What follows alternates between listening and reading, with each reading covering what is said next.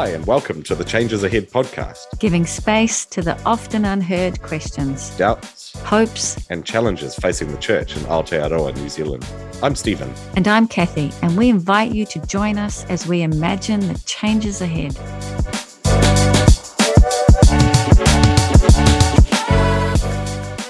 We've made it to the end of another year, the conclusion of season two of the Changes Ahead podcast. Well done, Cathy. And to you too, Steven. And I feel really proud. I feel really proud of the people that have given us their time and their vulnerability to tell their story. Yeah. And it still feels like such a privilege to be helping to curate that. And it continues to to shape me because, you know, I can only understand things from my lived experience. Mm. And listening to someone else's story gives me the chance to hear the things that have shaped them mm. and help me to see things that I, I can't see by myself. And I continue to feel really privileged about what that new understanding brings to me. Mm. So again, thank you to all of the guests that we've had on this year. It's been, uh, as has just said, it's been a real gift to us personally, uh, and I know to many of our listeners as well. So, so thank you. But we thought as we wrap up this year that we'd do a bit of a reflection on both what we've heard, but also just kind of imagining the changes ahead ourselves and how this might be impacting our own practices in the different leadership spaces that we are in. And to do that, we thought we would highlight some things that have come out of the recently released Faith and Belief report uh, that is exploring the spiritual landscapes in Aotearoa, New Zealand, put out by the Wilberforce Foundation. And it's a really worthwhile report for people to engage in and, and listen uh, to the voices of a representative sample of New Zealand. But there was one page that really caught my attention, and it potentially gives us insight into how the church could change if we are to meet the longings and fears uh, mm. of, of people that they're sitting with. So I'm just going to read these, and we'll post these on our socials as well. But they list the top five longings in life and the top five fears in life. And I think these are incredibly important for us to sit with. So these are the top longings in life 58% said a hope for the future, 52% mm. an increase in wealth and prosperity, 47% a sense of security in a world of uncertainty. 45% genuine relationships where I feel known. 34% a strong sense of personal identity. Then the top fears, and some of these correlate, which is interesting. So, top fears, probably not surprisingly, the, the top one is losing a loved one, 62%. 53% said not having enough money to live. 47% said illness. 41% said crime. And 37% said loneliness. And I wonder, as we are reflecting on the changes ahead for the church, what would it look like if we were seeking to address these longings and mm. to perhaps try and bring some relief to some of those fears? And yeah. part of that seems to be about naming reality. Mm. And that is a little bit of a theme, I think, that's come out this year. Yeah, it really is. And it's there's power in naming because we can't change what we haven't named. Mm. And I think that takes courage. It takes courage to sit in that gap, in that in between, to name things aren't what we hoped or what we thought they would be. And yet that courage gives us a place to begin. Mm. And I love this idea of the power. We underestimate the power of naming. Mm. And naming the reality means then we can tell the truth. And that's what it does. To me, naming is telling the truth, mm. telling the truth as to how things really are. And I think I've always felt that if our faith does not speak to what is real for us, then it doesn't make sense. If it doesn't speak to those fears and to those longings. And naming those fears and those longings, I think that will enable us to address that longing that talks about a sense of security in a world of uncertainty. The world of uncertainty isn't going anywhere, right? If, mm-hmm. if anything, it's getting more uncertain and and more chaotic. But we, as the church, as we name reality, as we sit with the good and the bad that is is present currently and has been in the past and probably will be in the future, we can still, by naming the reality, naming truth, mm. giving that a space and being able to be present in that, in all of the uncertainty that we're sitting with, that begins to create spaces of safety, I think, as we we don't pretend like everything is all good because we know it's not. And I think then maybe the younger people who are so aware of it because they're living it will take us more seriously. Yeah. I think they don't understand why we're not seeing what they're seeing. Mm-hmm. And I like this idea of creating a safe landing. I mean, wouldn't that be amazing if that's the way the church was perceived mm. as a safe place to land in a world that is rapidly changing, that we are fearful and there are losses. I mean, we need to name that. Yes, you, yep. you are going to experience loss in your life. It's not a maybe. Mm. It's a, it's a yes. We will lose people we love and life will not turn out the way we imagined. But maybe then we can meet the other longing that is in that survey is a place to belong, a place where we're seen, a place where we feel relationally connected. Mm. We could really sit there and then together there is a power in knowing that we are not alone in facing these things. And that's why I think we underestimate the power of love. It is an energy that changes us at the core. And I'm sure that as people are listening, we all know people who are going through, whether it's health or real, real hard issues at the moment. And when I go and sit with them, I know I can't change that. Mm. But I know that I can love them. Mm. And I think that, I mean, that makes me think of the conversation we had with Andrew, right? With that, mm. that, that, minister who came to him and who had no idea what to yeah. say and what to do. But his presence was what made the difference, or made some difference in that space. And that also meets this this fear of being alone. And again, what a powerful place the church could be to come back to that core of belonging. Uh, again, I just want to say that word a safe place to land. Yep.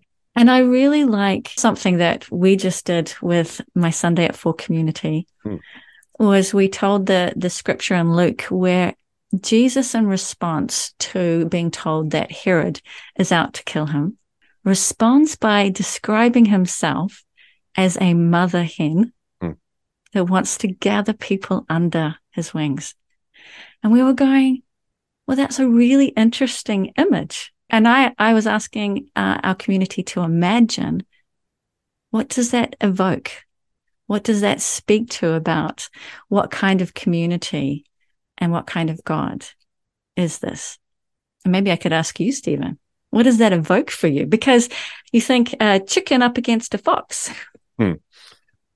Yeah, yeah. Well, that's uh, the bravery of motherhood would be the first thing that I, that pops into my mind there, right? Like of of gathering those that she cares about under mm. her wings to protect them from the harm that is out out, away from those wings. And that harm is real. It is real. Yeah. And and and the mother hen can't get rid of that harm. That harm is real. And here's this image of being gathered together. And it's it makes me think of the the warmth that that you experience yes. under feathered duvets. You know, so I kind of that image of, of being gathered under mother hen's wings is is there's there's safety and there's warmth and there's there's comfort. Comfort, yeah, yeah. That wouldn't it be great if that was people's experience of of church? And I don't mean that I don't mean comfort as in we're not ever challenged, right? Because part of the challenge I think with the church is it's difficult to have these difficult conversations because it makes us feel uncomfortable. I don't think discomfort is necessarily a bad thing. But we're talking about the difference between feeling uncomfortable as we sit in complexity Whereas the distinction being made here is about being protected from harm, being comfortable in that space. So being protected from from the the genuine harm that is out there. So I think I, I don't want to kind of conflate those two. There's there's a complacency that can come with comfort, but that's different to being protected from harm. And, and maybe maybe that word comfort has to sit alongside shelter. So more the shelter from the storms because I said to my community, I cannot guarantee that no, nothing hard or sad will happen to you. Hmm. I cannot guarantee that. And I cannot guarantee the huge losses and disappointments that will come your way. What I can hope that we are building is a community that we can shelter each other in those times. And so I think those are where the conversations where we can tell the truth about that. What kind of community do we want to be to one another that really does bear some of that load with each other? And that effort that it takes to to do that in itself will be uncomfortable, right? Because actually, I I don't enjoy seeing other people in pain. I'd prefer not to because I can't fix it. But actually, the call to sit with each other in those times where we are struggling for whatever the reason, whether it's the loss of a loved one, whether it's a loss of jobs, whether it's just, again, sitting with the uncertainty of our world. What a privilege, but not comfortable. and I think I want to be a part of a community that is willing to sit in discomfort and have no answers at times because there aren't answers for certain things, right? Again, I, I come back to, to Andrew's uh, conversation with us. Uh, there is no answer for for what he experienced. There's no way to explain that away. And so, what could it look like for for church communities to be that safe landing space that you're talking about, no matter what people are going through? And that would speak to, I think, speak to hope. Uh, certainly would speak to security and, and the uncertainty, genuine relationships where I feel known. And I think that then also contributes to that personal identity. Yeah, who am I in this space of discomfort? I have to say, there is a huge comfort that I feel that I have been walking with a group of people for 20 years and knowing that there's so many things that will be unknown going forward, getting older. But the comfort of knowing I have people that have been walking with me, it feels less daunting that I don't have to shoulder it all. So again, that community building where we can be, and, and that kind of speaks to me like the wings. We shelter each other. What a place of hope the church could be. I kind of want to keep on inviting people to, to want to imagine.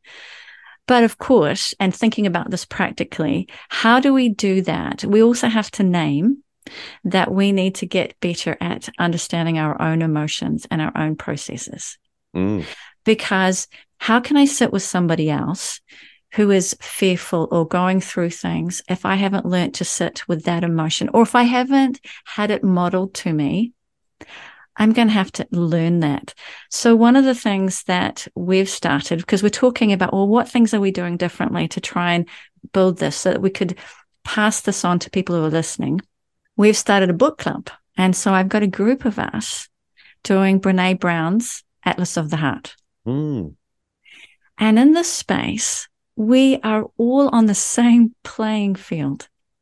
We get to listen to all the different emotions being talked about through each chapter, get to be able to identify, oh, where, where I feel uncomfortable or where I need to look at. I get to hear other people sit with theirs and I'll make connections. And so we are growing in our understanding of ourselves and of each other. And that's what we will bring back into our community gathering.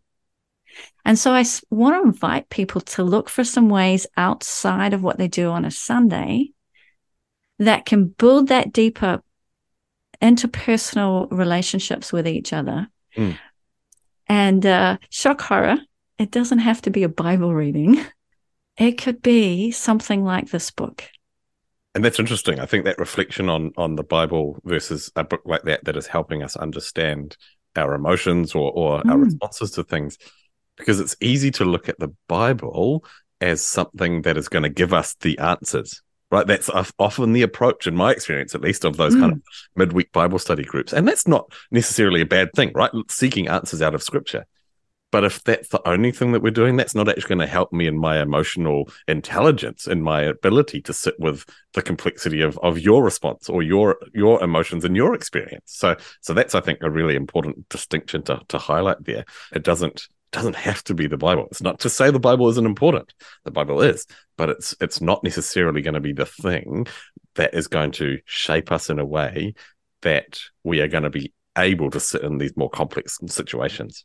And that little idea of the book club, it begins to answer a question that we get pretty frequently is how are the conversations that we are having how is that impacting our church space how is that changing the way we are doing things within the, the, the leadership that we are involved in. And so we thought that we would reflect a little bit on that. This is not to say that we've got it sorted and we've got it all right, but some of the things that we're trying that will enable some of the the reflections that we've heard uh, to be more prominently experienced within our church spaces. So. Mm. So yeah, you, are doing a book club. Was, is there other things that that? Well, if I could just just highlight a couple of other things about this this book club is its varied ages. Okay. So there's an intergenerational. So their ages range from 30 to late 50s. And so that in itself is giving that that sense of hearing the stories from each other and learning from each other's perspectives. The other thing is that because it's a book club, we're getting each person to help facilitate. So you're getting different people leading and different people bringing something to that. And so that then is kind of what we've been talking about is allowing for different voices, different ways that things can be presented. And that's great. That just brings a richness. And I know that that's something that was really highlighted. And I think this is a, a really important thing that you've talked about with me is who has the microphone yeah, well, in, in my space, which would be probably a little bit more traditional in its format to, compared to, to your Sunday at Four space. Yeah, I'm, I've been really intentional about trying to share that as much as possible. Now, I still have my responsibilities as as a pastor, but I will hand the microphone around at least twice in a service to anyone who would like to respond to anything. So it might be something that they are sharing what's going on for them. It might be a reflection on the sermon, even. Yeah. Inviting feedback, inviting, well, what have you noticed? And even just sitting with large chunks of scripture to say, what are you seeing? What's standing out to you? And not needing a pastor to say, oh, yes, that's a good question. Oh, no, no, you can't ask that question. Or here's my take on that. And therefore, there's no more di- discussion. I think that is a way of disseminating some of the power dynamics that are within a service that is represented by the person or people who are speaking. And I want to hear different voices because the Spirit speaks through all of God's people, not just the one who happens to be the mm. preacher that mm. day. I think that's something that has deeply been shaped by the conversations we've had uh, with different voices and different people. Mm. And what happens is this collaboration. Mm. I again, I think we underestimate the collaboration that comes when we together, back and forth, presenting what we've picked up and then making new connections. That's something else that we've discovered in our book club is there's greater insight that comes from collaboration. And I, I kind of want to say, I don't know if we trust ourselves enough or the spirit enough that we can do that, mm. that we don't have to control it. You have to then step back and allow for things to go maybe where you didn't imagine they were going to go. But Absolutely. yeah, so tell me about that. Well, I mean, I think the fascinating thing about that is there are times where I'm listening to people speaking as the microphone's going around the room. And I'm going, yeah, I don't see it like that at all. But that actually doesn't matter. It's not my job in that space to say, oh, what about this? Or, or, you know, you haven't thought about that.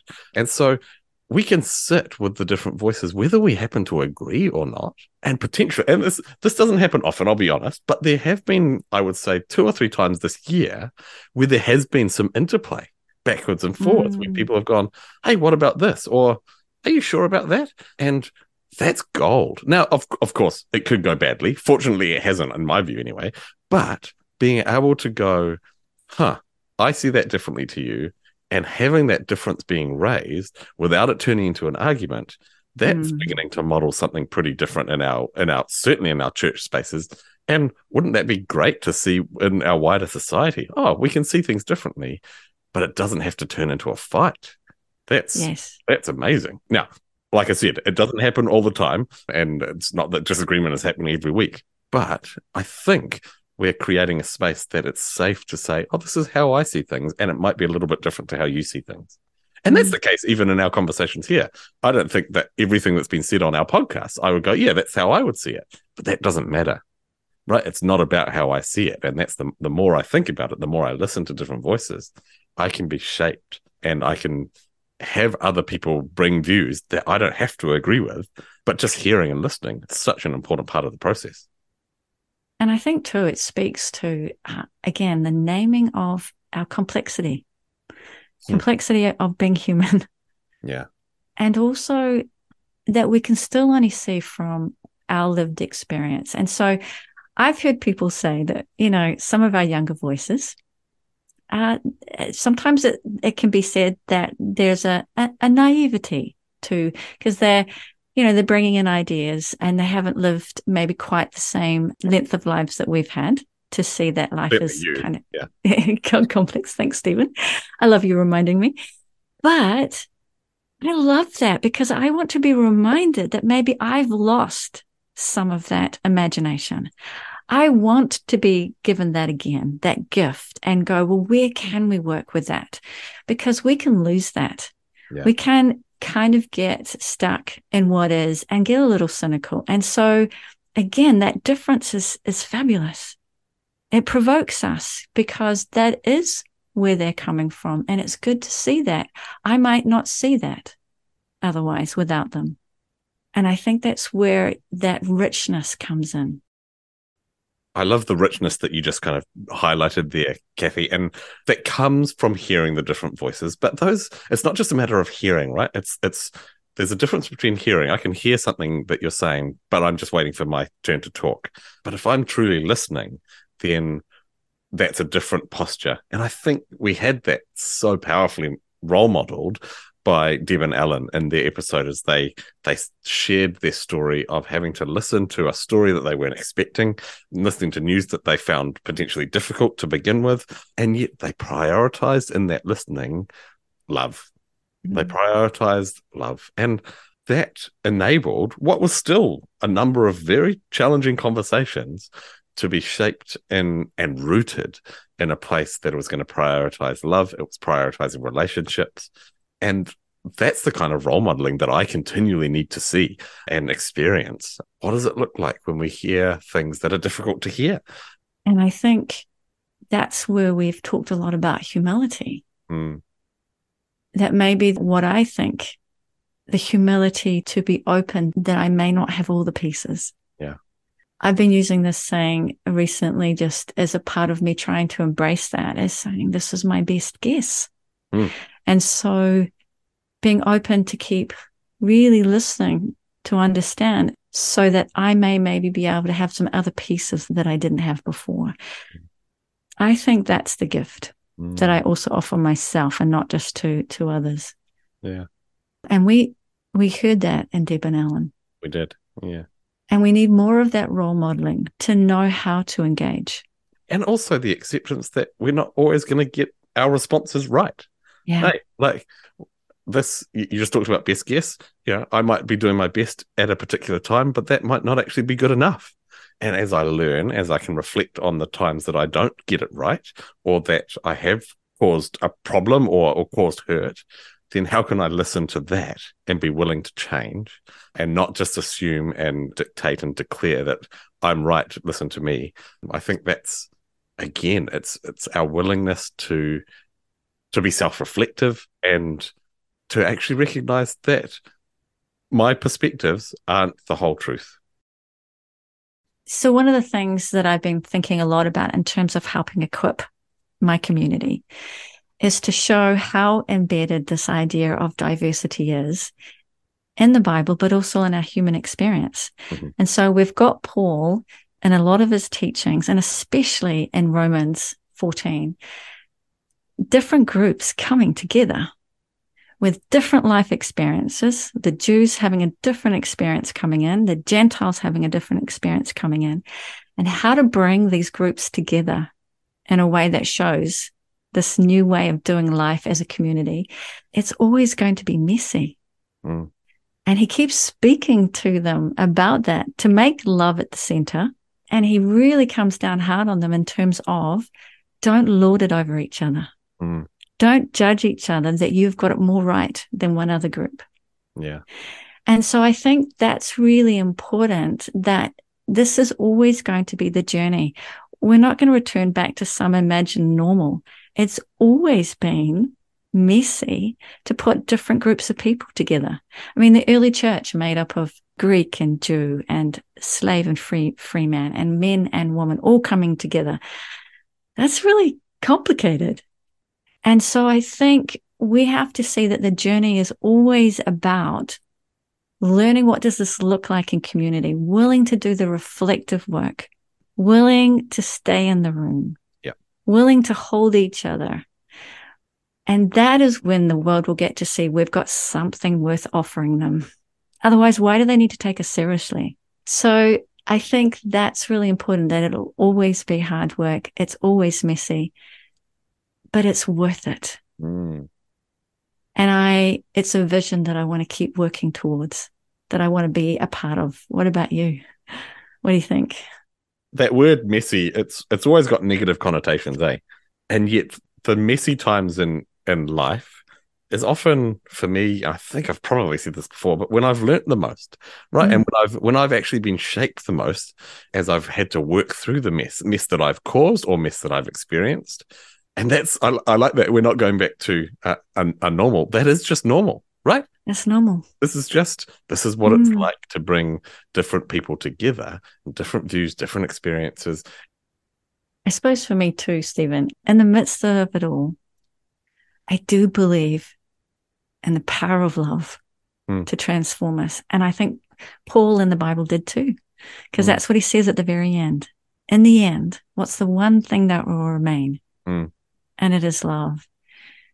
And so I, that's where I put my hope that if we're willing to do the work individually and with each other, then we'll have a powerful testimony. And that's, yeah, obviously Paul's riffing on the way that Jesus lived and taught as well, right? And that, that mm. makes me think of the command to love one another as as He has loved us, and that our love for one another will show other people Jesus. And that's something that I know I can work hard at being better at. And I think if we all did that, if we were willing to to take those steps of of loving one another in the hard times when we're disagreeing, when we see things differently, but also being willing to even ask the question to begin with. Mm. It is hard to have the conversations. I think sometimes we have this idea that if we don't have it, things will stay smoother. Mm-hmm. But I actually think the opposite happens. Yeah, we end up isolating people. Yeah. Yeah. And again, back to the power of naming, naming what is real. We're better to name those things and actually begin to work with them. Yeah. So that brings us to the end. Yeah. Yeah. We, we're looking forward to more conversations uh, to, together uh, and with, with others. We again want to thank all of our, our guests that, that have come on this year. Uh, we want to um, acknowledge again everyone who voted for us to win the, the podcast award. And uh, yeah, just really thank you for being on the journey with us. Do get in touch if you have thoughts or questions that we could approach next year. It helps us to to keep thinking as we uh, dream about what is ahead, both for the podcast, but also as we think about the changes ahead for the church. And also, we would love to hear if you're trying something new. Mm give us some of your ideas if you're if even if it's in the early stages and you're just yeah. testing the waters please we would we would love to hear that mm-hmm. and hear the journey that you're on yeah. and also just acknowledging as we come to the end of the year we're often a little bit weary we're all really looking forward to the summer and and time to refresh and so i want to end with a a blessing as we begin to come to the end of this year and look forward to what is ahead. And this is a blessing from Sarah Bessey. And so now I finally know that it is a holy work to notice and bless and bring intention to beauty and joy and fun in our lives. God's grace is also present in everything that brings goodness to us. And more of God's grace and goodness in this world is worth saving, worth noticing, worth embodying, and perhaps especially when everything is difficult. Mm. Bless you guys.